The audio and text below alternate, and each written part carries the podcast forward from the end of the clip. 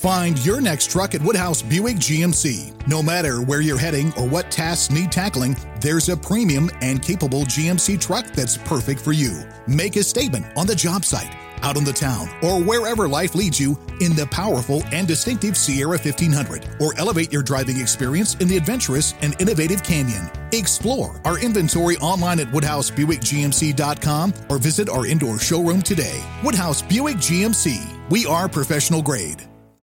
As an Alliant Energy representative, I really enjoy helping businesses save. Today, I visited a business that asked for a free energy audit. After walking through their facility, I let the customers know how much money and energy they could be saving. Plus, I gave them an action plan detailing how to improve their energy efficiency. I showed them how they could save even more with rebates from Alliant Energy on equipment upgrades. If you are interested in saving energy and money, schedule a free energy audit at alliant energy dot com slash energy audit. You're listening to the Huddle Up Podcast with Chad Jensen and Zach Kelberman. Join Broncos Country's deep divers at mile high huddle dot com and sound off. And now it's time to drop some knowledge. Okay, we're live, but we got to let it breathe just for a second. You all know the drill. Got to bring on Facebook, make sure we're all on the same page. One big happy M H H family. And we are... Good. Welcome in, everybody, to the Huddle Up Podcast, presented, as always, by Mile High Huddle, powered by Overtime Media. I'm your host, Chad Jensen. With me, as always, my partner in crime. You know him. You love him. Zach Kelberman is his name.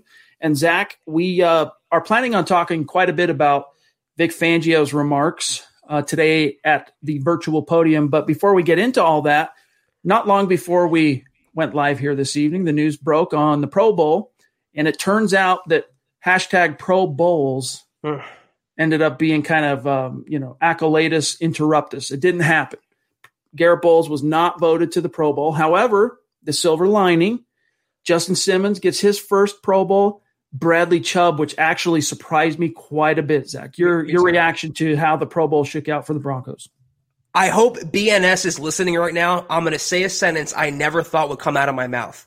Garett Bolles was snubbed from the Pro Bowl. And I know I'm waiting for, you know, the the uh, the Armageddon to come down right now, Chad. You know, the lotuses and all that and the pandemic to rise. But he really did play well this year. And I believe the Pro Bowl tackles are Eric Fisher from Kansas City, no surprise there, and Orlando Brown from Baltimore. And if you watch that Baltimore offense, they weren't that good this year. I would venture to say Garett Bolles was much better than Orlando Brown. Terrific season for Garett Bolles, though. Uh, Pro Bowl notwithstanding, he earned his contract. I'm happy for Simmons. I think he had a Pro Bowl caliber campaign. Is he the best safety in the league? I'm I'm not sold on that yet, but I think he came around the last couple of weeks. Bradley Chubb, I didn't get to see who are the outside linebackers, who are the edge guys joining him, because I, I, he had a good season, but Pro Bowl, that surprised me. I'll pull it up, but just real quick, as far as A F C goes, there is no left tackle or offensive tackle, period, graded higher than Garett Bolles, according to Pro Football Focus. He's currently the third highest graded tackle, and the only two ahead of him are N F C guys, David Bakhtiari and Trent Williams. You got to go down to the next spot, which is – oh, no, that's that's N F C as well. Let me keep going here. Uh, Cleveland, Jack Conklin is the next highest graded tackle at number eight, followed by Michael Onwenu and Isaiah Wynn. And so, yeah, I mean, in term, this is all about cachet, right? This is about your team did well.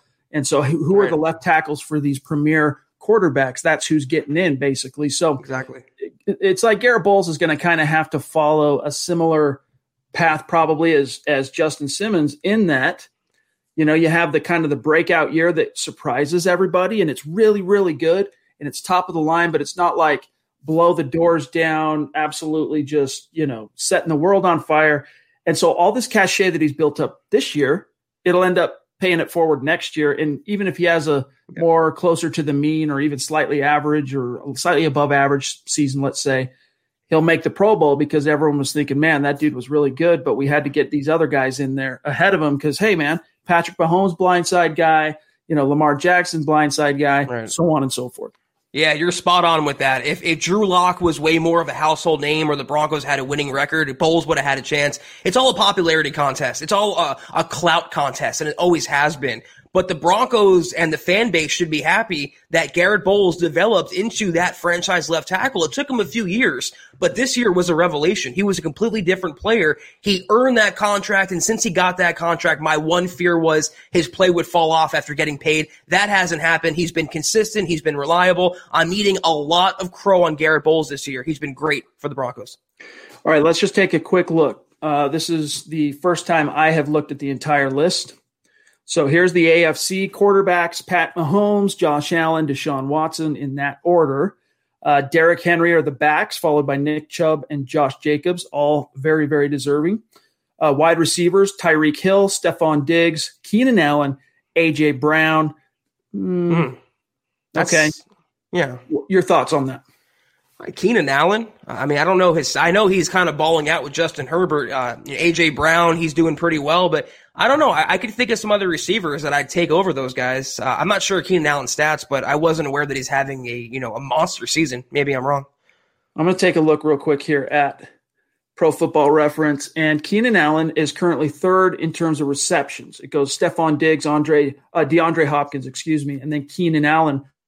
Uh, is sitting right now with two games left to go, over one hundred receptions, nine hundred ninety-two yards, though. So he's averaging exactly yeah. less than ten yards per yeah. catch. But he does have eight touchdowns. So, you know, I would say it's a Pro Bowl alternate type of season, but this is more of right. another cachet type of type of nod.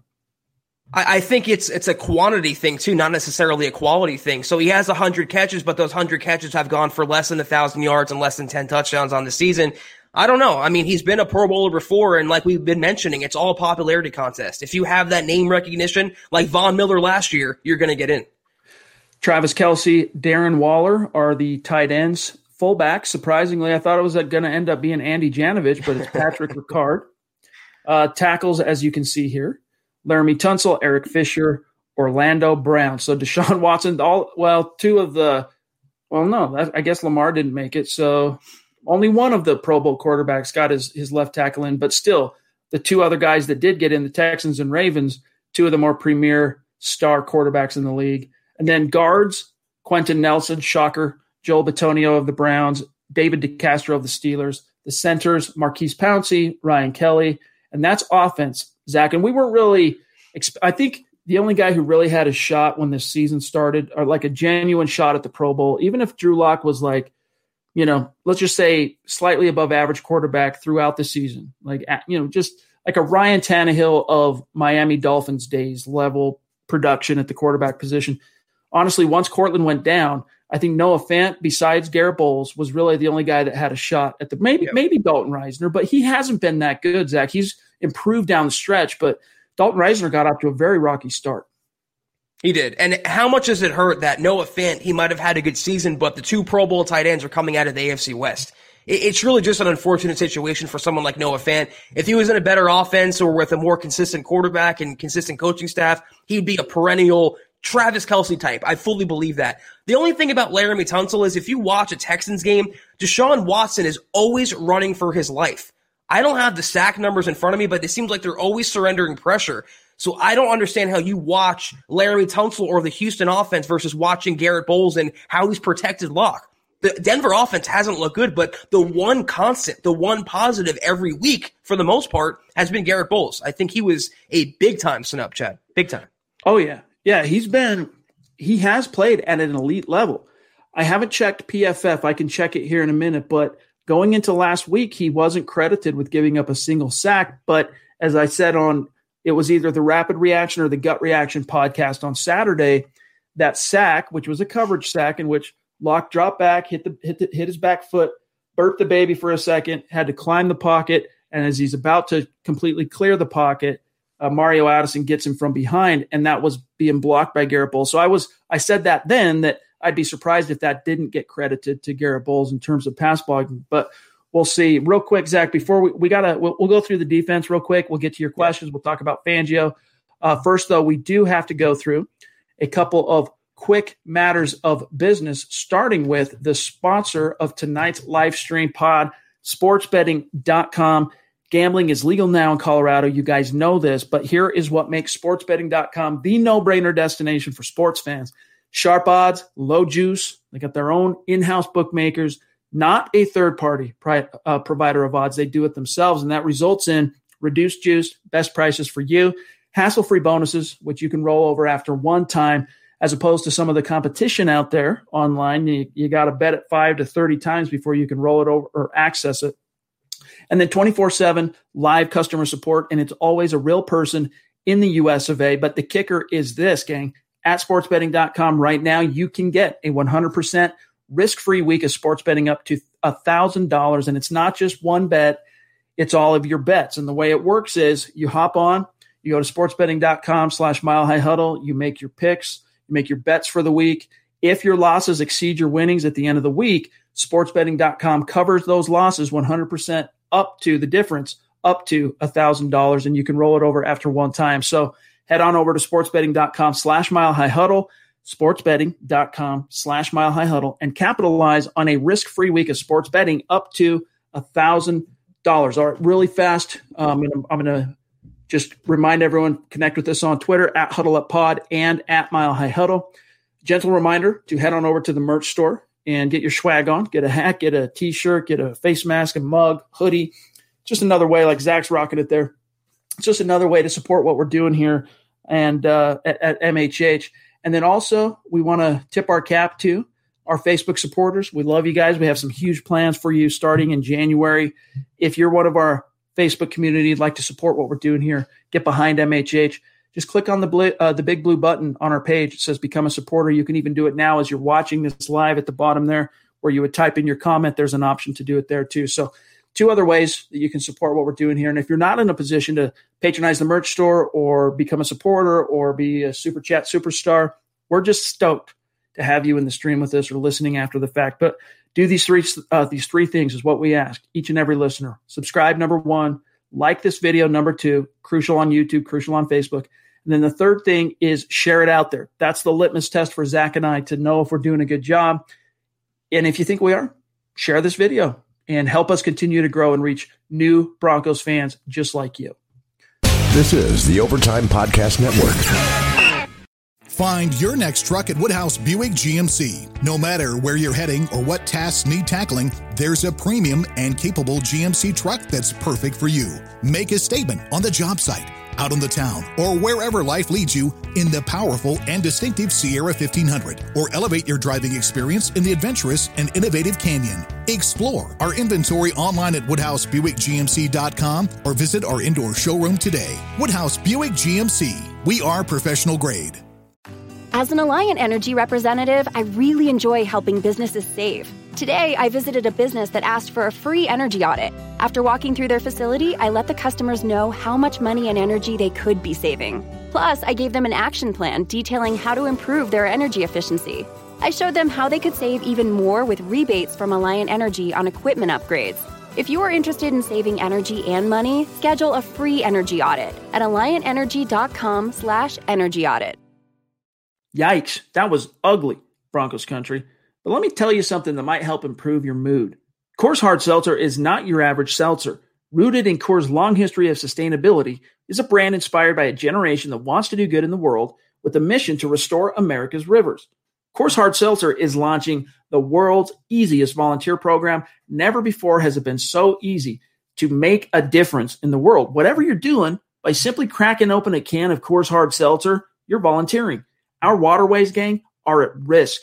eighty percent of America's rivers are drying up, but through a partnership with Change the Course, Coors Hard Seltzer is helping to protect and restore America's rivers. Here's how it works.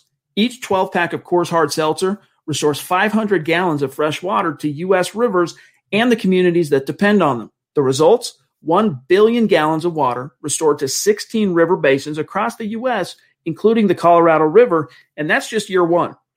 Four refreshing flavors, one cool cause. Enjoy naturally flavored black cherry, mango, lemon lime, and grapefruit. And the specs are in, gang. Coors Hard Seltzer is four point five percent A B V. And, Zach, it's only ninety calories. Chad, I like all the flavors, but personally, I had the lemon lime with me uh, today, and nothing takes the sting off quite like a Coors Hard Seltzer. I, it's my go-to for football season, non-football season, but after a tough Broncos loss, Chad, it definitely goes down a little better. So join the world's easiest volunteer program. By simply cracking open a can of Coors Hard Seltzer, you can volunteer to restore America's rivers. You buy Coors Hard Seltzer, you help restore five hundred gallons of water into America's rivers. It is that simple. So visit Coors Seltzer dot com to find Coors Hard Seltzer near you. That's Coors Seltzer dot com. For every twelve pack sold through eight thirty-one twenty twenty-one, Coors will purchase services from Change the Course to restore five hundred gallons of fresh river water. Details at Coors Seltzer dot com. Celebrate responsibly. Coors Brewing Company, Fort Worth, Texas. All right, Zach, real quick, I want to go back to, and then we'll get to the chat. Um, I want to go back to this Pro Bowl roster and just eyeball the defense real quick on the A F C side. So defensive end, Myles Garrett, Joey Bosa, Frank Clark. Defensive tackle, Chris Jones, Cameron Hayward, Calais Campbell. You know, I think if Shelby doesn't have to miss a month, there's a shot he could have been one of those D Ts, maybe, because he, he would have – any defensive tackle, you know, they got to it, – it's very rarely the big, beefy run stuffers, the elite run cloggers of the N F L. It's usually the guys who affect the passing game, you know, as, as pass rushers. And uh, Chris Jones, Cameron Hayward, Calais Campbell, enough said to bolster that argument. And Shelby was on his way, but those four yeah. those four missed games, Zach, really crushed him. Also the Broncos record, of course. I mean, those guys are either notable players or they're playing for contending teams. Shelby Harris is still very much a local name to Broncos fans and Broncos media, but uh, you know, a Pro Bowl would have helped his case out for a long-term contract and the hashtag pay Shelby movement for sure. At the rush linebacker position, of course, Bradley Chubb, as well as T J Watt, Matt Judon. That rounds out the trio. So kind of surprised to see wow. Matt Judon, but all right. Uh, off-ball linebacker, Zach, Darius Leonard, Tremaine Edmonds, and then the corners. I know some Broncos fans felt like Bryce Callahan got snubbed. Xavier Howard, Tre'Davious White, two very deserving players. Marlon Humphrey, also very deserving, and Stephon Gilmore. You know, the thing to keep in mind with, with Callahan is – I'm pretty sure there's a loophole, Zach. I'm not, I'm like ninety-nine percent sure. I was going to, uh, I spent a second researching it right before we had to go live, but I think if you're on injured reserve, even this year's version of I R where you can come off after three weeks, I, I don't think you can be eligible for the Pro Bowl. Yeah, but what's interesting now is Stephon Gilmore is hurt, and he might miss the rest of the season. So if Bryce Callahan gets healthy, he might be the injury replacement. So any Broncos fan holding out hope for Callahan to make it, don't give up hope yet. And I'm with you guys. I understand you guys are calling it a snub. It's not really a snub for the reason that Chad just explained. He's on I R. He's not eligible, but we all know he had a Pro Bowl, if not all pro season this year. Yeah, I mean, we, we can go back and look at the P F F stats to show you where Callahan stands. I mean, he was – he. You know, the the advanced analytics in those grades meet the eye test and meet the production right. as well, you, right. if you watch the film.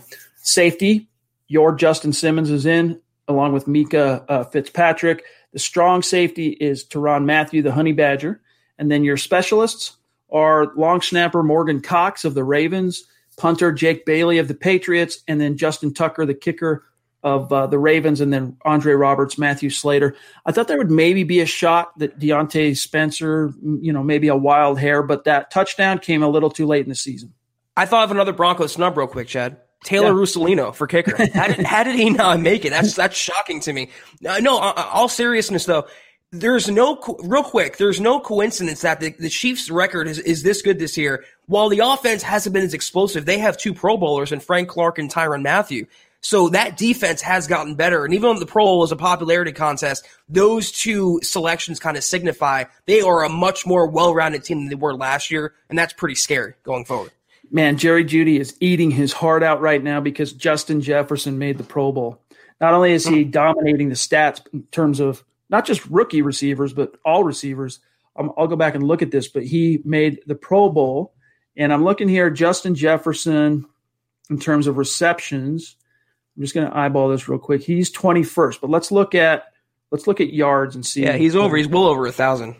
So Jefferson's eighth in yards and middle of the pack, I think, in touchdowns. He's got seven. So anyway, but congratulations to him. And I'll be honest yeah. with you, man. I slept on him a little. He wasn't one of my Me favorite too. guys in this draft. Me too.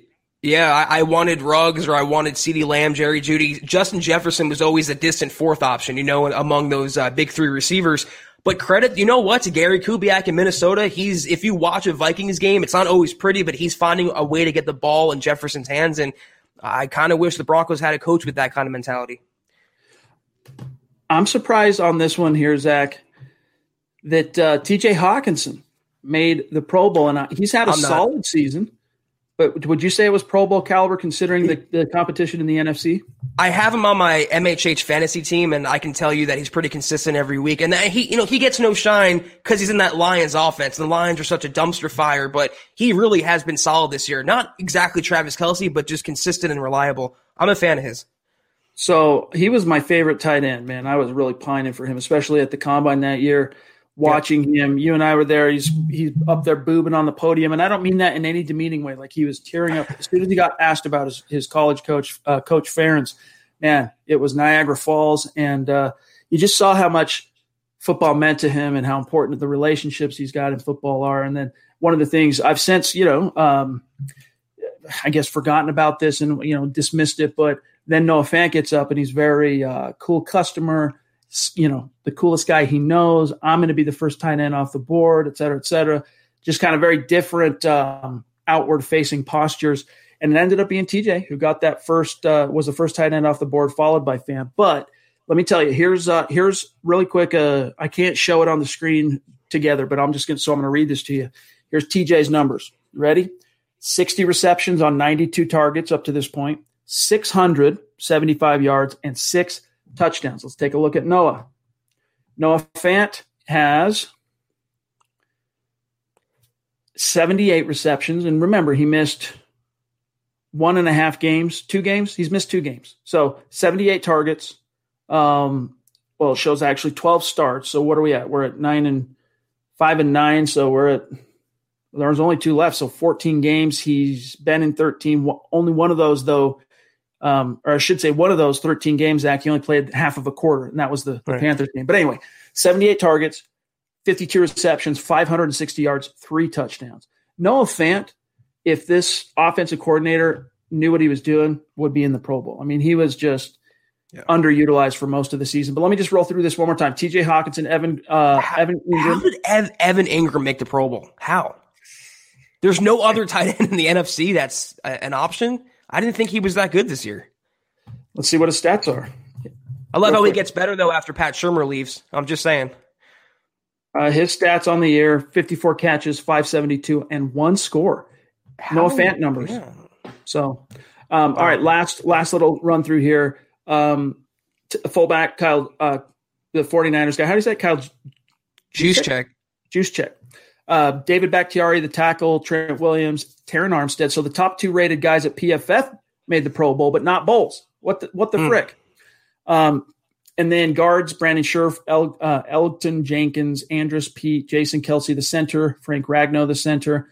And then defense, I'm just seeing if anyone jumps out here. Chase Young made it. Good for him, man. Made the, made the Pro Bowl. Beast. He is a beast.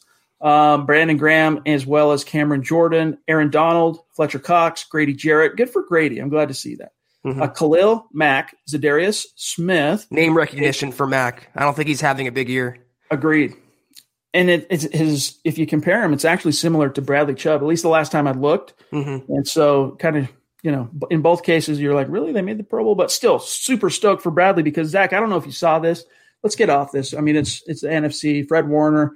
Good for him. Bobby Wagner, Jalen Ramsey, J P P, though, and not Shaq Barrett from Tampa. That was kind True. of a flash in the pan last year. Indeed. But, Zach, did you – I don't know if you had a chance because uh, it's evening and, you know, I know you're uh, you're a gym rat. You got your nightly ritual. But Bradley Chubb's press conference, as soon as the the announcement came, the Broncos put Chubb and Simmons up on in consecutive order on press conferences. And Chubb – I got choked up a little bit because of how emotional he was. Dude, from about the second question in, he could not speak without literally not just breaking voice, but like openly weeping.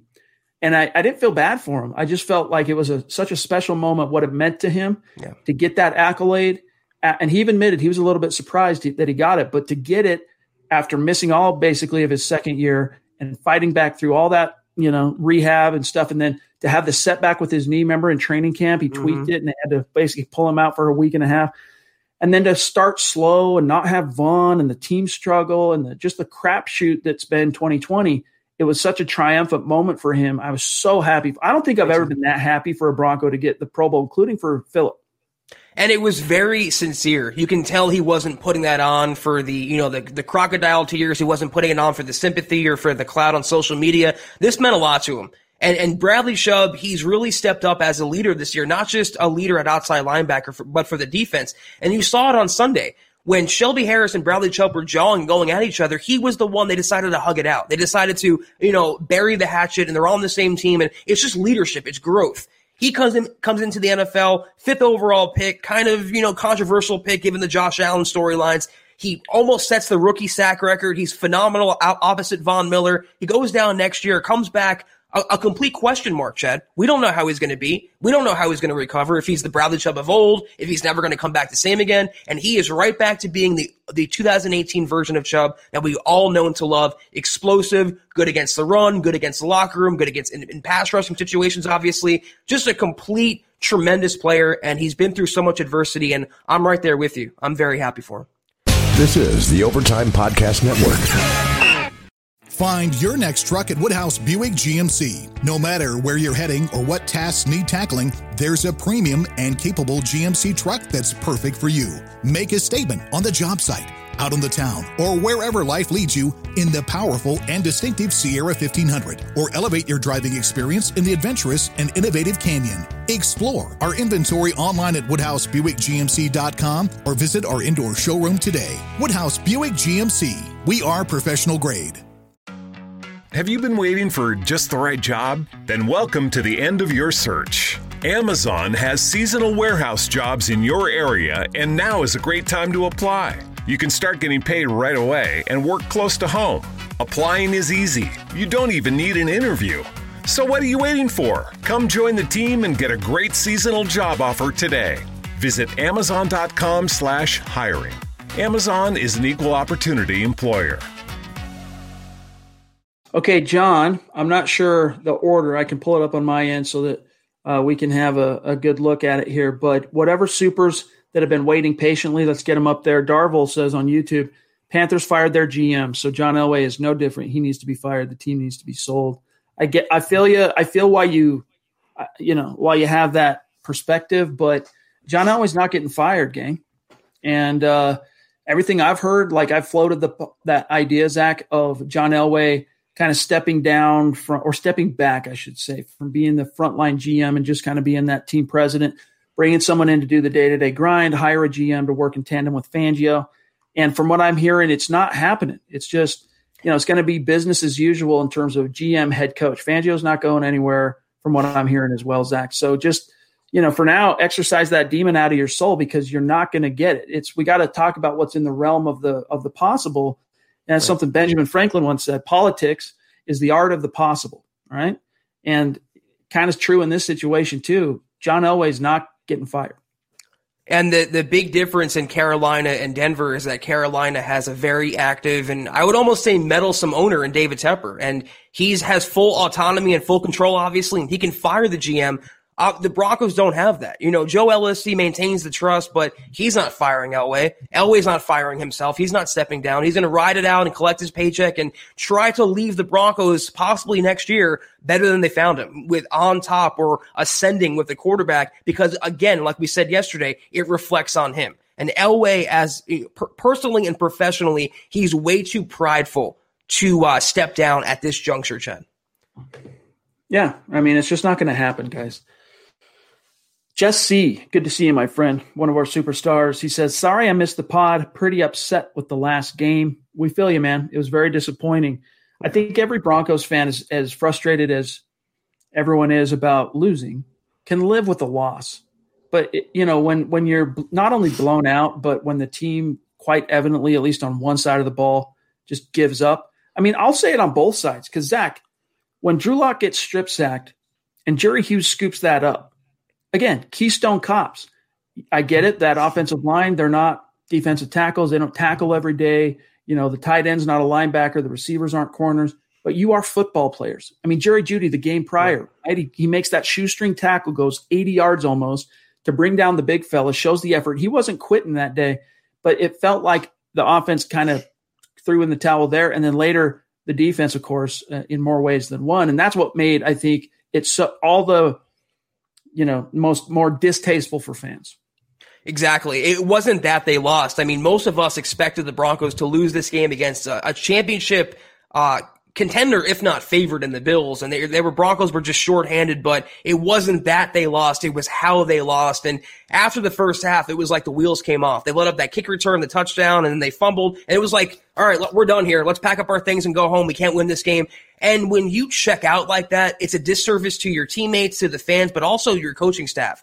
And it shows that they had no respect, at least for that game, in Vic Fangio or his Is you know his position as the Broncos coach. If they were making business decisions out there not to tackle Chad. And you know what? It's not the first time this season that we saw that. I think that is also a, a worry going forward. It is. And as I said yesterday, it's one thing that's concerning about it, even though I don't think much is going to come of it this year, is when you see a team evidently just quit like that on their head coach, it usually doesn't portend well for that coach's job security. Jonathan Chavarez, good to see you, my friend, one of our superstars. Appreciate you, Jonathan. By the way, get on Twitter and follow us so that we can keep the conversation going and tag you after these podcasts, my friend. Uh, he says, happy holidays, guys, and to you as well. I'm tired of the emotional roller coaster of the fans. Um, though I love Denver country, we'd have thought I love Denver country. We'd never have a Q B every two weeks if they were running the show. All right, though I love Denver Broncos country, we'd have a new quarterback every two weeks if they were running the show. Trust the process. A lot of truth to that. A lot of truth to that. I know, uh, you know, it's one thing that frustrates me in media is I see it in media as well. It's not just fans. Media, when anytime you're on the outside looking in, it's so much easier uh, to kind of roll with the roller coaster, all right? But because there's no investment. When you're inside the building and, and you're the ones putting in the work and you're the ones, you know, making the plans and putting the, you know, the whole thing together, you got to have a much – more a much broader perspective. You can't live and die on every little uh, triumph and, and disappointment. And in the case of Drew Lock, you know, he's he's done this, but it's all part of the process. Zach, you had a very nice quote yesterday. I can't remember exactly what I can't quote you perfectly, but I'll paraphrase what you said. And it was something to the effect of Drew's been up, Drew's been down, but he's kind of right where he need, he, he you kind of expect him to be, still in the process. Yes, and I, I hate to quote the Sixers, but you got to trust the process. And it's funny because the question posits that if if fans were given the control, they'd have a quarterback every two weeks.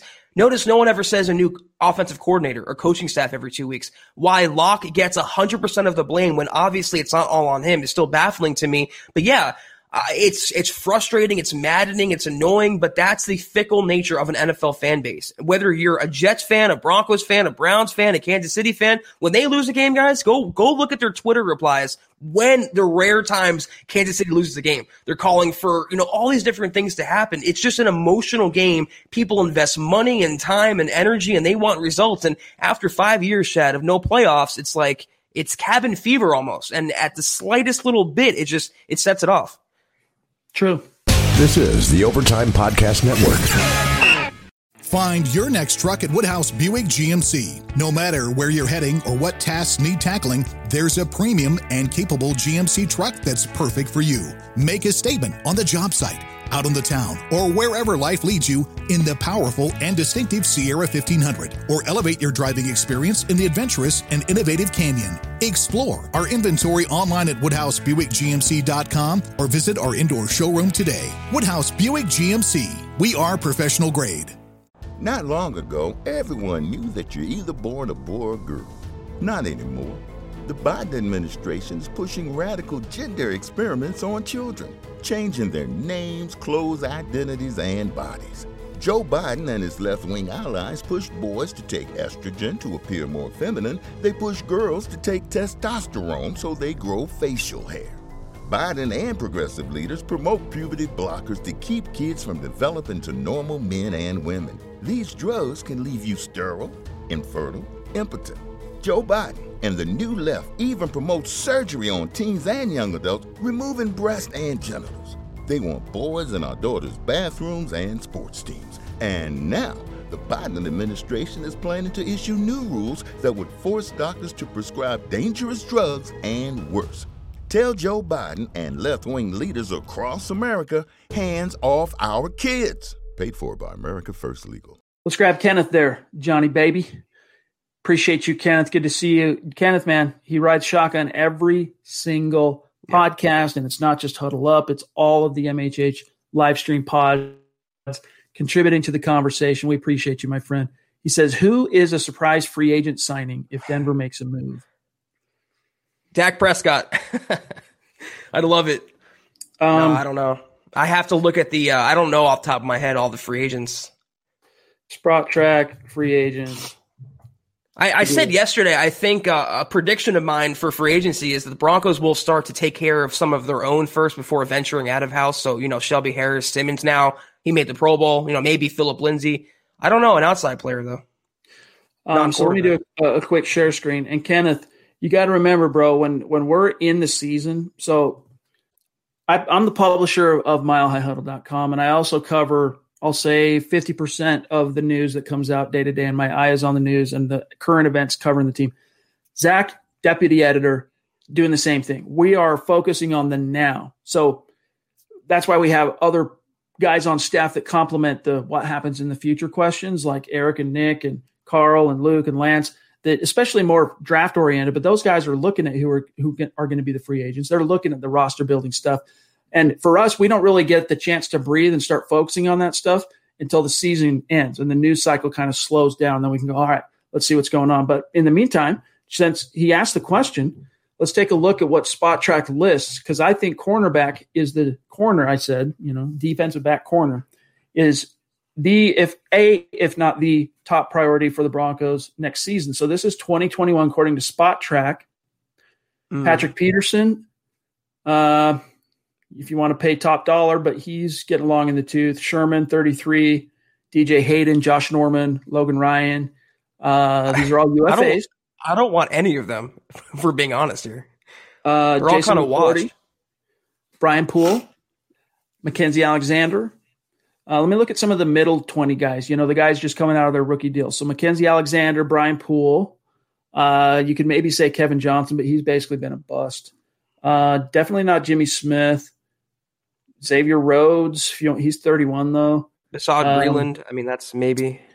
Yeah, uh, Ronald Darby. Mm, Not Gary, a lot. Gary and Conley. I'm looking here. This looks like it's a position, Zach, that the Broncos would probably be best off. Yes. Looking at bringing in, bringing in a veteran, someone that you can maybe replace A J with and get by, but focusing on the draft and, and the expectation that maybe a Michael O J. Moody can take a jump in, in year two. And that Bryce Callahan can play a fully healthy year. I guess I wouldn't hate Patrick Peterson. I mean, he still has some gas left in the tank, but he's going to want so much money, and you're investing a lot. I mean, you paid Callahan, you you paid A J Boye. If you keep him, you're going to pay Justin Simmons. I don't know. I, they look a lot, you know, over the hill type players. I'd rather the Broncos, as usual, go younger and and restock the cupboard and cheaper uh, through the draft. So here's your quarterbacks just for uh, gigs here. Dak, of course, number one, followed by Phillip Rivers would be, I think, even though he's thirty-nine, I think he'd be one of those guys you would look at if he can, if he's willing to take literally backup money and come be a, a mentor to Drew and a, you know, a legit fail-safe. Otherwise, you're looking at the Jacoby Brissett's, the Mitchell Trubiskys, no, maybe no. Ryan Fitzpatrick, maybe Tyrod mm, Taylor or Tyrod, no. It's how he pronounces it. Andy Dalton maybe as a backup. But yes. uh, aside from Dak, obviously no one on this list is coming in to change the game. And Zach, let's face it, Dak ain't getting out of Dallas without uh, a long-term deal. You know what? I, I can't, deal. Yeah, I can't say, you know, it's one hundred percent, but he's probably staying there. And even if he doesn't, I, I don't see Elway ponying up forty million dollars a year for Dak Prescott. Though, I mean, God, you put a, a healthy Dak on a healthy Broncos team. This is a, a ten, eleven, twelve win team. I would not mind Andy Dalton. I mean, not as a starter, but as a backup to Locke or a pinch starter who can come in and win some games. He's looking pretty good in Dallas right now. I mean, he's he has some rhythm with that offense, and you could do a lot worse for five, six million bucks for one year than have Dalton as your backup.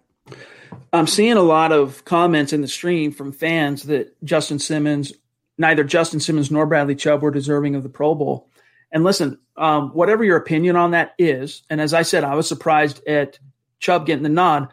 I'm never going to say he shouldn't have got it or doesn't deserve it because um, it means everything to these guys. I mean, if it translates to dollar dollar bills, you know, if you have a Pro Bowl on your resume and whether you're negotiating with your current team or an outside team as an unrestricted free agent, Zach, it buys you so much cachet and bargaining power and and credit. And I mean, it's a massive boon for these guys. You know, throw out the whole, you know, you got to stock uh, stack Pro Bowls to make it to the Hall of Fame. Throw that stuff out. I'm just talking about money, recognition from your peers, a little sizzle, a little limelight. Anytime it comes to one of your guys on the on the Denver Broncos, you do not look that gift horse in the mouth. No, and it's a good look for the Broncos as well, that they can have a Pro Bowler on defense that's not named Von Miller or not named Justin Simmons. And you can argue whether they were, um, you know, they deserve to be there, but there's a lot of players that didn't deserve to be there either. And Laramie Tunsil's for one. Garett Bolles should have been in there. You can argue about Bryce Callahan if he was healthy. It doesn't go as it should goes, but, you know, they, you look at the vote, it's, it's fans, it's coaches, and it's fellow players, and they all deem Bradley Chubb Pro Bowl worthy. And like you said, I'm very happy for him. What he's been through, the adversity coming back from that, and playing for a team that's well, well off the N F L map. He's been through a lot, and he's been, if you watch him, that's what people don't understand. They look at just the sack totals. If you watch Chubb this year, he's either been involved in so many sacks or led to so many sacks with his production, with his pass rushing tenacity. I'm not going to take that away from him. I'm not going to say it wasn't deserved. He got in because he deserves to get in, point blank. Tom El Greco jumping in, one of our superstars up there north of the forty-ninth parallel, one of our Canadian brethren. Appreciate you, Tom. He says, can't Taylor Rusolini, uh, it's Rusolino, right? Rusolino, uh, go as an alternate in the Pro Bowl? Picking up on your joke there, Zach. Is this true? Yeah, unfortunately. What was it? What what was yeah. going on? What was he battling? I didn't even know. He, was he sick with the I, I didn't, cancer? I didn't see the cause of death. Yeah, he was young. He was like fifty-eight, fifty-seven, something like that. I didn't yeah. see the cause of death though. Hope it wasn't C V.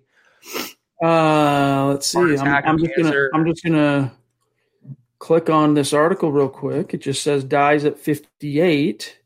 Tremendous player, tremendous man. It's just terrible. twenty twenty can really. Yeah, twenty twenty really is the worst. I'm glad to see he got into the to the hall, though, before he passed, of course, just a few years ago. But let me see. I'm not seeing what – golly, we don't know yet. But what a bummer. What a bummer. Yeah. Um, all right, let me see. There's a question down here, John. Hold on before we grab the next super from uh, from Bison M that I want to get that I think is apropos. Bear with me one second. I had to scroll up to – to find it. Give me one sec. I'm almost there. Almost there. There he is. Wait, no, wrong one. Bear with me. I'm almost there. Um, right underneath. There he is. Uh, from Bison M. Good to see you, by the way. He says, everyone complains about Drew Lock not checking down. Then when he does and he shows improvement in that area, everyone complains about it being too much. Zach, my message to, to, um, Bison and to all the fans out there is, you know, you can't have it both ways, right? He's got a point there.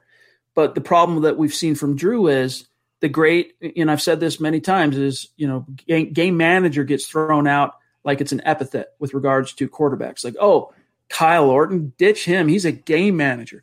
Well, the best quarterbacks in the game are the best game managers. And part of what Drew is is still trying to learn to master and balance is managing the game in more ways than one. One of those ways, though, Zach, is balancing, you know, taking what the defense gives you and also putting them on their heels and taking shots and connecting on those shots. What we didn't see in Buffalo or in the Buffalo game is there was no vertical threat whatsoever. He didn't take any shots. And I don't know if that was just him, the way the Bills played him, the play calls.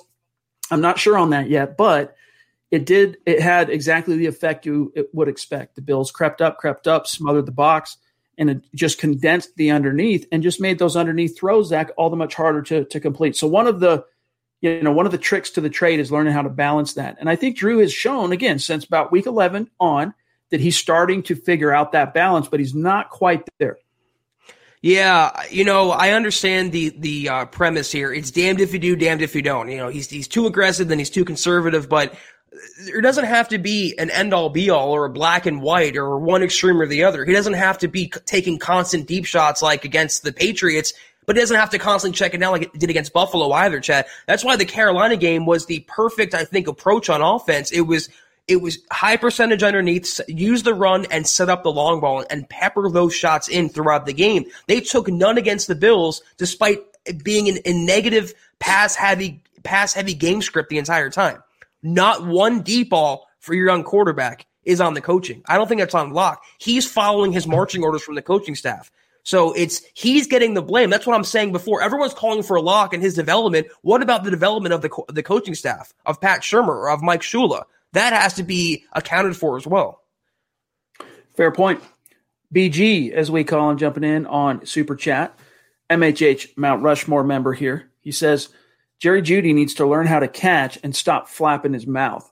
He dropped another third down pass that hit him in the hit him uh, in there. I think he said, should he that hit him in three? Should he didn't even put a hand on it? I'm not sure that probably some uh, typos there from autocorrect on the phone, but Zach, we did criticize Jerry for the, excuse me, for that third down pass uh, during the rap. I want to say it was rapid reaction, but it might've been the gut reaction where he very clearly, it wasn't a perfect pass, but it was there. And he kind of alligator armed it because it was in traffic and he didn't really lay out, which, you know, we don't know the exact psychology that went into that for Jerry, because I don't want to, I'm not going to impugn uh, his toughness or any of that, because my dude showed some serious heart just the previous week. Again, trucking downfield to tackle a guy that's one hundred pounds heavier than him.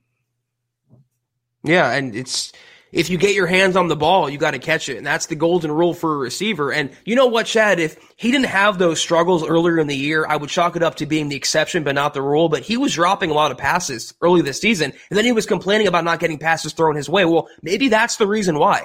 Maybe that's the reason why Locke doesn't look to him, is because he can't rely on him. So, yeah, it wasn't a perfect ball, it wasn't traffic, but you're a first-round wide receiver, the number fifteen overall pick. If the ball is anywhere in your vicinity, you have to catch it. Help out your young quarterback, and your quarterback will reward you going forward. Uh, C C points out, CeeDee Lamb uh, is top five in drops. I don't see him mentioned here. You know, one th- one big difference between CeeDee and uh, Drew is he's just been – CeeDee has been much more of a focus of that offense in terms of more of a commitment to get him touches. Yes. Vic Fangio talked about that today with Jerry, and I want to get to that um, as soon as we grab this super chat from Naj. Appreciate you, Naj, and your generosity, my brother, and your support. It just blows us away day in, day out. But he says, brothers, maybe just frustrated, but I feel Locke, Lindsey, Simmons, Reisner, Jeudy, Johnson, and others have regressed during the season. Fangio, as the coach, has regressed. Three blowouts is no different than the V J days, sadly. So, yeah, the Broncos this year do have three losses of twenty-five points or more, but you kind of got to throw out the Saints one. That was a – because, wait, you know, that was that was one of them. I want to make sure I'm not tripping on that. I think the – am I wrong on that? No, I think it was twenty-five. It was thirty-one three, wasn't it? Uh, let me see. Let me look real quick. I don't want to uh, – let me look. Here's week twelve, Broncos – yeah, thirty-one three. So, yeah, so th- the Saints was one of them. So, two, again, that was a game in which the N F L forced the Broncos to all but forfeit, but still two big blowouts, and it, it's ugly. But your thoughts on some of these guys not showing the big steps, showing in, at times regression?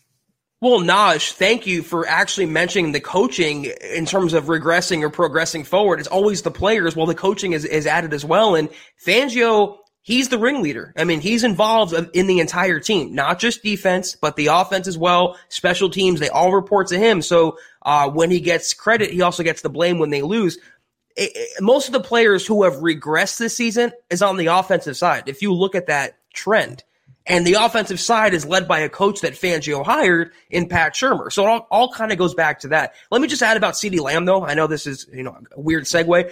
He's dropping more passes, but getting a lot more targets. And if you watch a Cowboys game, like like Chad mentioned perfectly, Kellen Moore craps all over Pat Shurmur as a play caller. He has more imagination in a pinky finger than Shurmur has in the entire body. So they're they're constantly getting CeeDee Lamb the ball in his hands, and that's how they should have used Jerry Jeudy. That's how they should have used K J Hamler. They have two premium receivers, and they're wasting both of them. I can't put that on the players, Chad. I mean, it takes two to tango, and unfortunately, usually the way it works with sub five hundred teams is there's plenty of blame to go around. You can point the finger at players, lack of execution, lack of, you know, taking to the coaching or buying in, and then, of course, lack of lack of execution on the coaching side in terms of especially the X's and O's. And in this case, I think it's it's appropriate to criticize the coaches as much as you might criticize the players. I agree with you. But I want to grab this before I forget. Sometimes we have a topic we want to get to, then we dive into the stream and we get lost because it's so much fun. But I want to come back to a couple things Fangio said here today that are, are noteworthy. First and foremost, Zach, we had the article that went up yesterday at mile high huddle dot com, Broncos fans coming out of that Bills game, calling for the heads of John Elway, Vic Fangio, throw in Pat Pat Shermer, excuse me, one sec. Throw in um, Drew Lock as well. And so, understandably, you know, Fangio did not meet with the media on Sunday, but he did today. And so he was asked, and it was kind of um, postured and, and set up in a way to say, hey, have you talked with Elway about your job security? Are you coming back in twenty twenty-one? And here's what he said, quote, yeah, John and I talk often, and I believe we're all on the same page there. I see no issues there, close quote. Meaning, yeah, I'm coming back in twenty twenty-one. That's that's not a question. And Zach, based on everyone I've talked to and, and the calls I've made and, and what I've heard, there is no plan for John Elway to move off of Vic Fangio as the head coach. Yeah, and, and certainly, you know, we can't put anything past Elway, and things can change if, you know, the, the games might get ugly last couple weeks, but it's pretty cut and dry there. He's pretty to the point and succinct, no problems there, no issues, and uh, I can only know what I tell you, and that's what I know. All right, I want to get to the Drew Lock things. So just last week when Fangio was asked about Drew coming out of the Carolina game, and, hey, was that the game that solidified his place as, as the guy in twenty twenty-one? Fangio got a lot closer to saying yes then than he did here. And what he said last week was something to the effect of, you know, hey, it's all but part of, you know, the evaluation process is still continuing, but we have committed a lot to Drew, and we expect him to continue to develop and improve, and we're confident that he will. All right, that's kind of the uh, paraphrase of what Vic Fangio said about Drew last week. Well, let's flash forward to today on what he wants to see, Vic, from Drew Lock in the last two weeks of the season. Quote, I just want to see, in other words, what does Drew have to do? The, real, the the way the question was actually posed, Zach, is what does Drew have to do to convince you to be the starter next year? Quote, yeah. I just want to see winning football. And then he changes the subject. That's all we're here to do, is we all have to play good enough to win football games, and that's all three phases. That's all eleven guys that are out there at any given time. We've proven when we play well enough and coach well enough that we can do that. We just need to see it more often. And then he, you know, highlight there, I'll say, from everybody is what he's closed. Uh, and then, well, and this was from Troy Rank. So credit to to Troy for kind of, you know, doubling down and trying to force Fangio to confront the issue. He said, well, is Drew Lock still being evaluated for next year then? Or, you know, what? In other words, kind of tippy-toeing around just saying, so is Drew still auditioning to be the guy next year, or has he already earned that? Quote, we're all being evaluated, players, coaches, everybody. We're just looking for improvement from each and every player individually, each and every unit, offensively, defensively, in the various phases of the kicking game. We need to improve, and we want to keep improving, close quote. So, Zach, it's a big-time shift tone, uh, in, in the tone department from Fangio with regard to Drew's outlook. You know what, though? I actually like this answer because he's saying it's not all on Drew. And maybe I'm I'm misreading that or reading too much into it, but he's saying it's a team game. Offense, defense, specials, it's not all on the quarterback. And I guess he doesn't subscribe to the theory that quarterbacks, you know, wins are a quarterback stat. It's a team stat. It's a coaching stat. And I actually like what he's saying here. If that's what the message he's trying to infer is, it's not all on Drew. We all have to be better. We have to help him out. He can't do it himself. He's not the one blowing tackles on defense. He's not the one calling the plays. We all have to be better. If that's what he's saying, I like the answer. Shout out to you, Seth. Appreciate that super chat, my friend. He says, uh, I'm we're glad to hear that you're enjoying this podcast. Appreciate you. Make sure you connect with us on uh, social media, on Twitter. So here's something interesting because, you know, Bison just brought it up. It's it's brought up in every single podcast. The notion that, you know, Drew Lock has regressed in twenty twenty.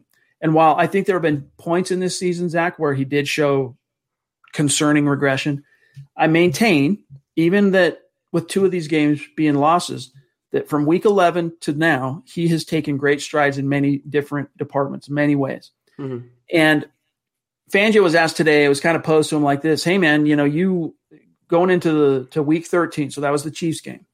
The Broncos, one of the worst teams in the league, red zone offense. I mean, putrid. In fact, I, I want to say they were either thirty-two or thirty-one ranked. Not long ago, everyone knew that you're either born a boy or a girl. Not anymore. The Biden administration is pushing radical gender experiments on children, changing their names, clothes, identities, and bodies. Joe Biden and his left-wing allies push boys to take estrogen to appear more feminine. They push girls to take testosterone so they grow facial hair. Biden and progressive leaders promote puberty blockers to keep kids from developing to normal men and women. These drugs can leave you sterile, infertile, impotent. Joe Biden and the New Left even promote surgery on teens and young adults, removing breasts and genitals. They want boys in our daughters' bathrooms and sports teams. And now, the Biden administration is planning to issue new rules that would force doctors to prescribe dangerous drugs and worse. Tell Joe Biden and left-wing leaders across America, hands off our kids. Paid for by America First Legal. Not long ago, everyone knew that you're either born a boy or a girl. Not anymore. The Biden administration is pushing radical gender experiments on children, changing their names, clothes, identities, and bodies. Joe Biden and his left-wing allies push boys to take estrogen to appear more feminine. They push girls to take testosterone so they grow facial hair. Biden and progressive leaders promote puberty blockers to keep kids from developing to normal men and women. These drugs can leave you sterile, infertile, impotent. Joe Biden and the New Left even promote surgery on teens and young adults, removing breasts and genitals. They want boys in our daughters' bathrooms and sports teams. And now, the Biden administration is planning to issue new rules that would force doctors to prescribe dangerous drugs and worse. Tell Joe Biden and left-wing leaders across America, hands off our kids. Paid for by America First Legal. But, in case you guys didn't know this, in each of Denver's last seven trips into the red zone, they've gotten touchdowns. They're a perfect seven for seven in their last seven trips. What does that say about the offense? Does that mean Drew's on the right track? Does that mean he's improving? Here's what he said, quote, Fangio here, quote, that's definitely something to build off. As we all know, we started off not as well in the red zone during the season, but as you noted, it's been better of late, and that needs to continue, and I think that indicates growth. One of the true ways people measure quarterbacks at times is in the red zone and on third down. We've been much better in the red zone of late. Now, we've run the ball too, which has helped, and made some plays running the ball. We've had some different run-pass options with Drew down there, which he executed very well. It definitely does indicate some growing, I'll, I'll fix that grammar, some growth and some improvement in that area. That's vital for us to keep improving, close quote. Zach, so Fangio, it wasn't all kind of ambivalence. It wasn't all kind of, you know, negative tone, dismissive tone. He did credit Drew Lock showing some improvement in different areas, but I think that the takeaway here is they need to see it. We love you too, Bison. We need to see it more consistently. And the translation there was the play calling is better in the red zone and everything works. The run pass options, the running game works. It sets up Drew. It, it's not rocket science, Chad. It, it's really not that difficult. Run the ball, uh, get your, your offense in a rhythm, get your quarterback some confidence and take those, those deep shots over the top and you can have success. And they do that in the red zone. And there was times, Chad, where they couldn't score one time in a red zone in a game. And now they're three straight games, one hundred percent. It is growth. It is improvement. It doesn't exonerate Locke's mistakes. It doesn't make him the guy for next year. But there has been tangible steps he's taken forward this year, whether you guys want to admit that or not. The Locke haters, I should say. For what it's worth, when uh, Vic was asked about, this was earlier in the day, maybe he had a little bit of a preview or premonition or some insider info, but he was asked about the Pro Bowl and who deserves it. And he landed only on Simmons, Chubb, and Bolles. And even though he said there were others too that, you know, should be considered, but those were the three names he mentioned. And of course, two of them got it. Bolles didn't. And everyone is still very, very surprised that Bolles got snubbed. Let's grab Dave from Georgia. Good to see you, my friend, a superstar. It's also been cool to connect with you on Twitter, my, my friend. He says, some of us have preached patience with Drew since the beginning of the year. I still feel that that is the path to take. We need to address our cornerbacks and inside linebacker, hashtag Denver Broncos for life. Yeah, guys, as I mentioned yesterday, the day before, and then also last week, I have my outlook on Drew has not changed. If you're going to keep Fangio, then you keep Drew. If you're going to ditch Fangio, then then and you want to do a restart at quarterback, fine. You know, let a head coach come in and pick his own guy. But if you're going to keep Fangio, keep Drew, because I think that Drew is, you know, he's he's showing improvement down the stretch after what has been just a brutal war of attrition. Broncos battling, you know, uh, the virus. They're battling uh, injury bug, and they're battling the N F L. Three different fronts. Not not fair. Not you know, but the N F L is, you know, it's, it's a man's league, and life's not fair, right? Nevertheless, Drew Lock has shown improvement in the face of some serious adversity. And while it's still nowhere near where you want it to be in a perfect world, Zach, I think the Broncos, you know, with all the t- TLC, the time, the investment they made in Drew up to this point, I think they would be remiss to just suddenly kick that to the curb and do a restart at quarterback. Give him the O T As, give him a real offseason, real training camp, real preseason with the same coach for two years in a row. This is still my position with Shermer, and see what happens. It's disputable to say that Locke isn't the guy, or he can't be the guy going forward. It's indisputable to say that quarterback, if you're not sold on him, is the only position they need this offseason. Because, Dave, you're spot on. They need cornerbacks. They can use a safety. Uh, they can use inside linebackers, maybe a defensive end if uh, Shelby leaves and Jarrell Casey gets cut. They have holes throughout the roster, not just potentially at quarterback. And let me just say this. I tweeted this today. If – What scares me the most, what I'm most uncomfortable with, is delivering Trey Lance or Zach Wilson to Pat Shermer, of all people. So I'm of the mind that if Drew goes, Pat Shermer has to go as well. If you have a new offense anyway, you have a new quarterback coming in anyway, what's the difference? So it's got to be some sort of package deal. I can see a scenario where, okay, well, if Locke isn't deemed the guy, if he's just going to be in a, a competition, then get rid of Pat as well. If you have your, your sights set on a blue chip quarterback, I don't want that guy molded by Pat Shermer. That's my point. All right, let's grab Joe Valdez. Good to see you again, my friend. Really appreciate you becoming a, a superstar. He says, would you put Mike Shula at offensive coordinator and move Pat Shermer to Q B's coach? You know, yeah. there's in theory, you, there's a lot of different things you can do, but it just N F L teams don't do that. Typically, Typically, if there's a change at O C, it's the quarterback's coach that gets promoted. All right, he gets to become the, uh, the the play caller. I mean, look what happened, for example, when Mike McCoy got ditched midway through twenty seventeen and went to Bill Musgrave, the quarterback's coach, who went on to uh, finish that year as interim O C, and then he got the official O C title the next year. It didn't work out for him, but that's typically the way it works. Now, we spitballed this yesterday. John made a clip video of us discussing the idea of, hey, what do the Broncos have to lose? And giving Mike Shula a chance to call these last two games. But I just don't think, as I, as I said yesterday, it's not going to happen so long as you're keeping Pat Shermer on staff. Otherwise, you're completely emasculating him, cutting him from the knees, and it just it doesn't work that way in the league. And also, as O C, part of Pat Shermer's job responsibilities is being a quarterback's coach. And he was hired in part because he's a supposed quarterback guru. Well, how's that working out? So, no, I, I if they're going to move on from him, him as play caller, I don't want him around Locke or another young quarterback. If they're going to move on, get him out of the building because it's an abject failure.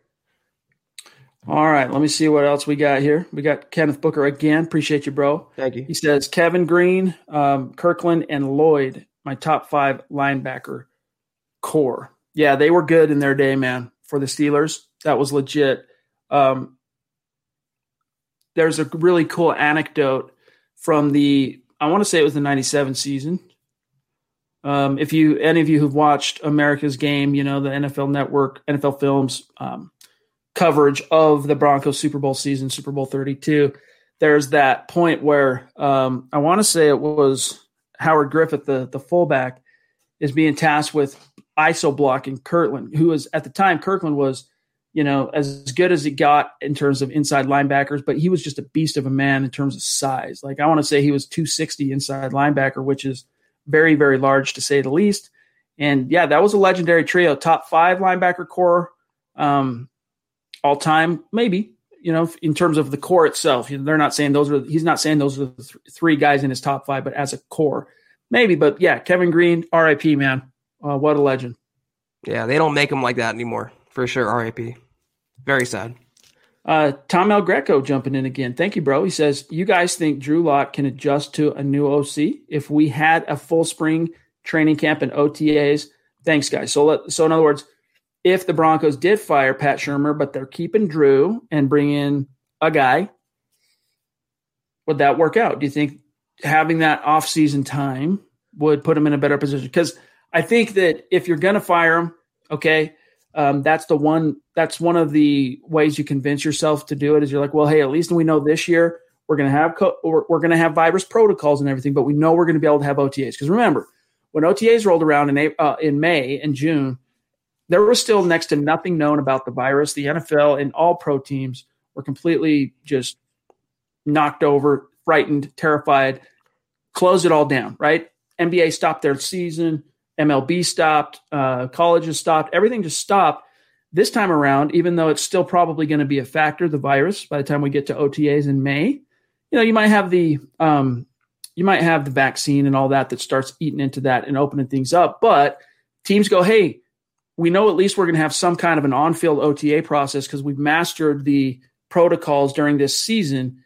And so maybe I can convince myself then to go out and find a new offensive coordinator because Pat Shurmur's not getting it done. Drew would get, at least get those reps.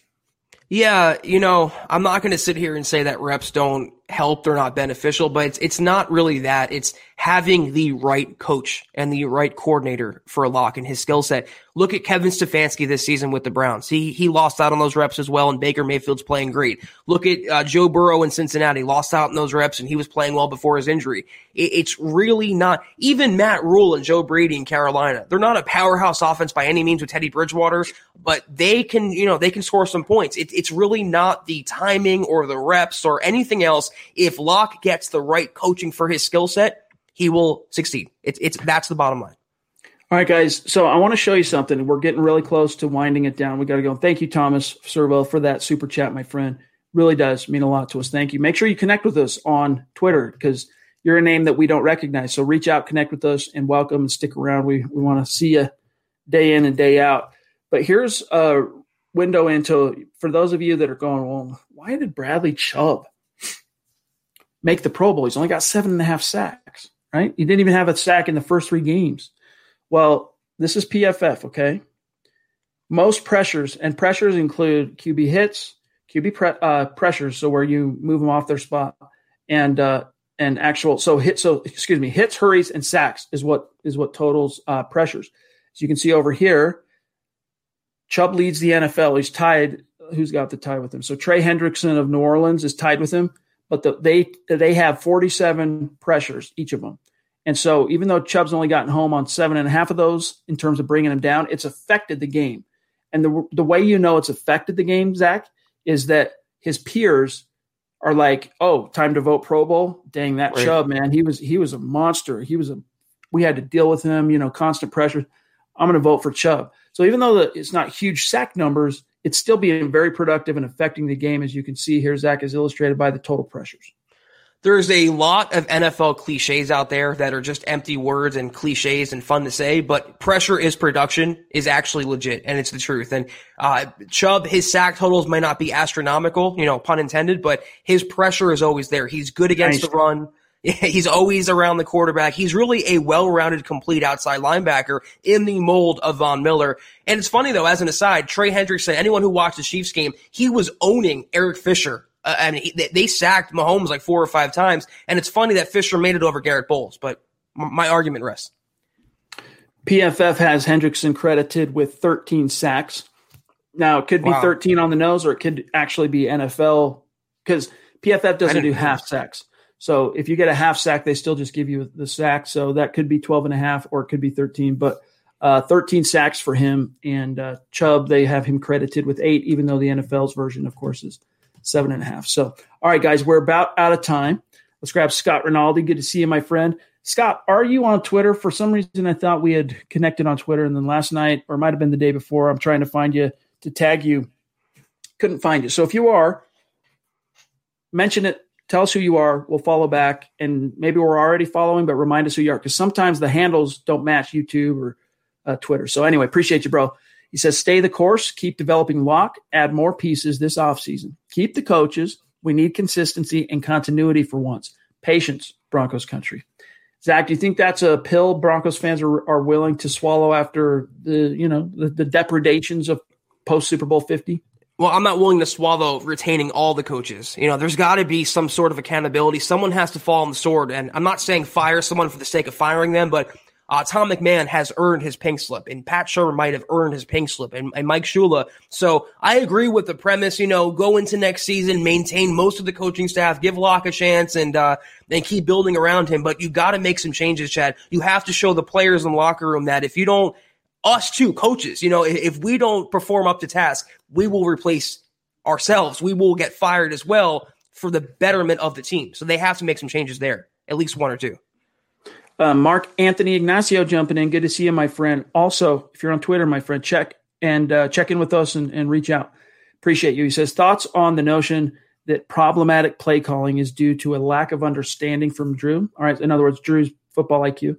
I know y'all opinion on Shermer, but his O C resume is consistent. Yeah. I mean, that's one of the reasons I was happy with the hire of Pat Shermer is he does have a legitimate resume. Now it's not every single year, you know, he's not leading the league offensively every single year, but he's had successes at virtually every stop outside of the Giants, where he was also the head coach, of course. So he had success, maybe not also in Cleveland. He didn't have success as the head coach there, but he had success in Minnesota, which got him the Giants job. He had success in Philadelphia twice, once under Reed and another time under Chip Kelly. He had, I'm, I'm missing one. Saint Louis. Hmm, I guess he did preside over the pivot point for Sam Bradford finally turning the corner. So he does have measurable successes on his resume, Zach, and he was voted the A P Assistant Coach of the Year in twenty seventeen. But what's your answer here from Mark? He was also fired twice from the Browns and the Giants. I mean, and, and Mark, you know, correct me if I'm wrong here. You, I, I believe you're more of a of a Locke, you know, critic or a Locke detractor. But how is it that Rich Scangarello, a rookie coordinator who was forty years old, came in and had a four and one record with Drew Locke, and he was calling plays in tune with his coaching style, and had his Pat Shermer being fifty-eight years old, and he has way more experience and way more play calling, you know, um, feathers in his cap than Scangarello? How come he's looked like a totally different quarterback? Again, it's not solely Locke, it's not solely the coaching, but I I, I think it's fairly indisputable to say that Shermer and Shula, and to an extent Fangio, for harboring it, the coaches have failed the young quarterback. That's my opinion on that. All right. Um, yeah, as far as Drew's football I Q, uh, and by the way, Kevin Smith, shout out to you, my friend. Appreciate that super chat. Uh, Love your movies. Prayers up to you. I know this is not going to be a very easy holiday season for you with um, what you've gone through and with your family and whatnot. So much love and, and and thoughts and prayers up to you, my friend. We appreciate your support, and we love that profile pic, dude. That's legit. Let me, just for uh, gigs here, Levon Kirkland, I want to see what his playing weight was. two seventy-five, goodness gracious. That's what that's what uh, Howard Griffith was talking about. Anyway, all right, let me see where we're at. Josiah Girard jumping in, a name we don't recognize, Zach. So welcome. welcome. Thank you, Josiah. Appreciate that support, and make sure you connect with us on Twitter and keep coming back, dog. And, you know, we're late. We're over the one-hour mark, so we don't have time to to get to everything here. Um, it's all good, but uh, but keep coming back. All right, are we caught up, John? This this is just a good point I want to throw out there real quick. Scangarello now is a senior uh, assistant or senior consultant with the Eagles, and anyone who's watched Jalen Hurts lately, another young quarterback, his development has been – just quick ascending. So maybe there was something there with Scangarello, and I'm one of the few who said it when he was fired. You should have gave him a second chance. He did a lot of good things last year. Yeah, for whatever Skangs lacked as a tactician, you know, as an X's and O's guy, and I know that there were times Fangio really was frustrated with his play calling, but he was a first-year coordinator. He was learning on the job in that sense, very much so. Even though he had experience in college, not major-level college, but still college, several years as an O C and as a play caller, you know, the N F L is a different animal. But for whatever he lacked as as a tactician, Zach, he more than made up for as a teacher and developer. I mean, the proof was yes. in that pudding uh, of quarterbacks. Kenneth Booker, again, love you, buddy. He says, long shot, but I think Denver should talk to C U's. Uh, Shiv- yeah, John's all stoked about this. Uh, C U's, uh, I forget how to pronounce this dude's name. Shabarini, right? Shabarini, uh, as the offensive coordinator. All right, good. He He's a creative mind and gets the most out of mid-range talent. Man, that would just crush the souls of uh, Buffs country because, well, so many of them are also Broncos fans, but it'd probably be bittersweet. I don't know, John. You tell me, dude. Um, he's like, yeah. Uh, Josiah, appreciate you, my friend. Drew Locke could really use Matt Stafford. I think he could use like a mentor that's been in the oh. league because Shermer and Shula, they're mentors, but they're coaches. Like, they never live bullet N F L, played the game at the highest level quarterback. He could use that. So you mean to tell me, not you, Chad, speci- specifically, but the the entire uh, sect of the fan base who wants Stafford, you want a, a quarterback who's been inconsistent and, and, as you guys say, injury-prone like Drew Lock. You want him to learn behind an actual inconsistent, injury-prone quarterback in Matt Stafford. I don't see it as an ideal pairing. If they bring Stafford in, it's not going to be as a backup. It's no. going to be as a starter. No. So you can't have it both ways. If they bring in a veteran, it's to mentor Lock. Or they can go the rookie round and bring in, you know, a first-round pick. But Stafford, if he comes here, he is not being the Flacco to Lock. He's being the understood quarterback for Denver. Yeah, and when I say bringing someone in, I wasn't necessarily speaking specifically to Stafford, because it doesn't. It, you bring Stafford in to be the guy. Period. End of story. So, but I just mean a veteran guy who's who's played in the league, who's started games with Ryan Fitzpatrick, uh, guys like that. All right, last yeah. one that we got to we got to dip out here, Mark. Thank you for jumping back in. Appreciate your support, my friend. He says, Drew's sixteen-game stats are okay, and the last three showed some growth, but not enough to argue for him long-term. His awesome personality allows for leeway on the field for fans and myself. Consistency, excuse me, needed, not flash. And so for what it's worth, I'll pull this up, uh, and you guys can see where Drew sits on his uh, full, get, full sixteen games. But let's remember, one of those sixteen starts, he played half of a, of the first quarter, and then uh, you know the Steelers knocked him out of the game. So it's really actually fifteen in, in terms of um, his his time spent on the field. But let me just show you this real quick, and then we got to go. Drew Lock's stats as a sixteen-game guy, he's eight and eight as a starter over those games. Career, so imagine this was – he started every game as a rookie. This is what his numbers would have been. eight and eight, three thousand three hundred fifty yards, sixty percent completion, twenty-one touchdowns, Zach, sixteen picks. That's about what I, I mean. Let me tell you something. Most N F L front offices, if they got that production out of their first round pick, okay, their first round pick in their first sixteen games, they would be so stoked and fit to be tied, especially, Zach, a team rebuilding. So, again, it's right. it's all about perspective, guys, and why right. the Broncos do not have the same alarmed, panicked tonality on this subject as so many of the fans and media do. Exactly. And they don't really look at the numbers. They all want instant success, and they all want it, it, it's like those it's instant rice, Chad, versus actually taking the rice out and boiling and, you know, making hot water. They want to just pop it in the microwave and be done with it. That's not how you make a quarterback in the N F L. You, there's no instant quarterback except for Mahomes. And I know he's in the division. I know they, they play the Chiefs twice a year and it sucks, but Mahomes, like Chad says, is the unicorn. He is the ultimate exception to the rule. Any other young quarterback, be it Baker Mayfield, Kyler Murray, Josh Allen this year, it takes time. It takes a long time to get to where they want to be. But this is all the path I think the Broncos envisioned. It was never going to be pretty. He was never going to have historic numbers, huge numbers. It was always going to be with faults and lows and, and bumps and mistakes. That is part of the process. But the Broncos realize that process has to play out whether the fan base wants it or not. It's just crucial to developing a quarterback in this day and age. There's no way around it. All right, guys, we got to go. Thank you to each and every one of you for spending some time with us tonight. Make sure you connect with us on Twitter at Huddle Up Pod and the main account at Mile High Huddle. And then my partner, Zach Kelberman, at Kelberman N F L, myself at Chad N. Jensen, and then our producer at John K. M H H. You all know him as Buona Beast, of course. Another gentle reminder, gang, check out the merch store, huddle up pod dot com, get your swag on.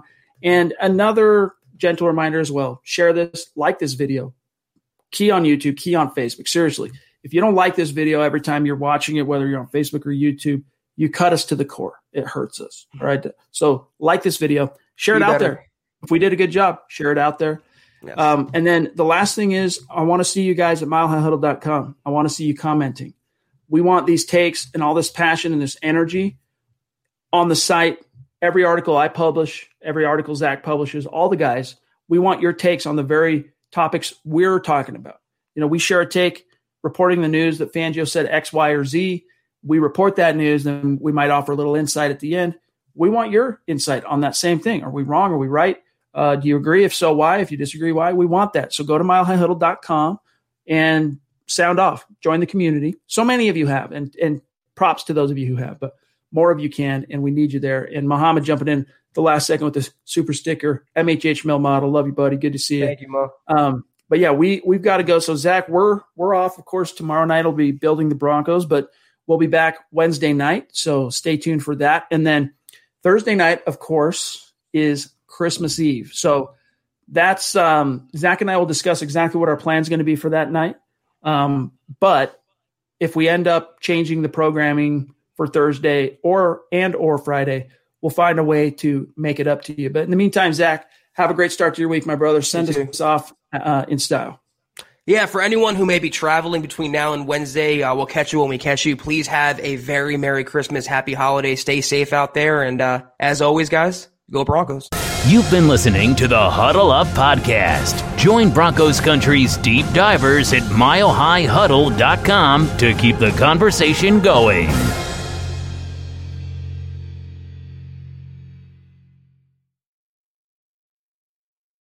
Not long ago, everyone knew that you're either born a boy or a girl. Not anymore.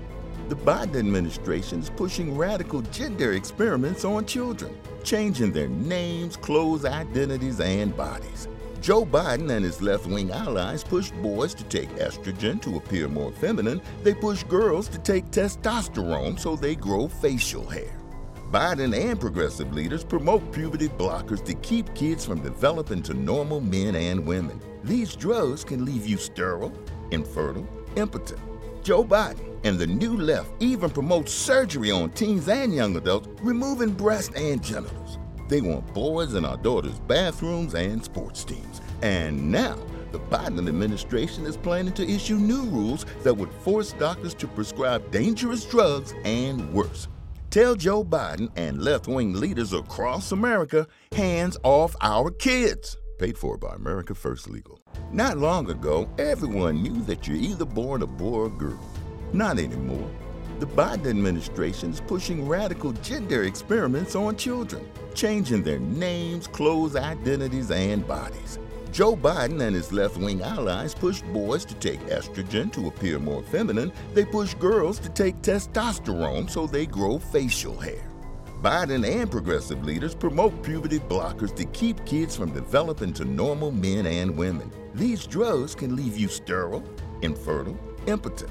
Joe Biden and the new left even promote surgery on teens and young adults, removing breasts and genitals. They want boys in our daughters' bathrooms and sports teams. And now, the Biden administration is planning to issue new rules that would force doctors to prescribe dangerous drugs and worse. Tell Joe Biden and left-wing leaders across America, hands off our kids. Paid for by America First Legal.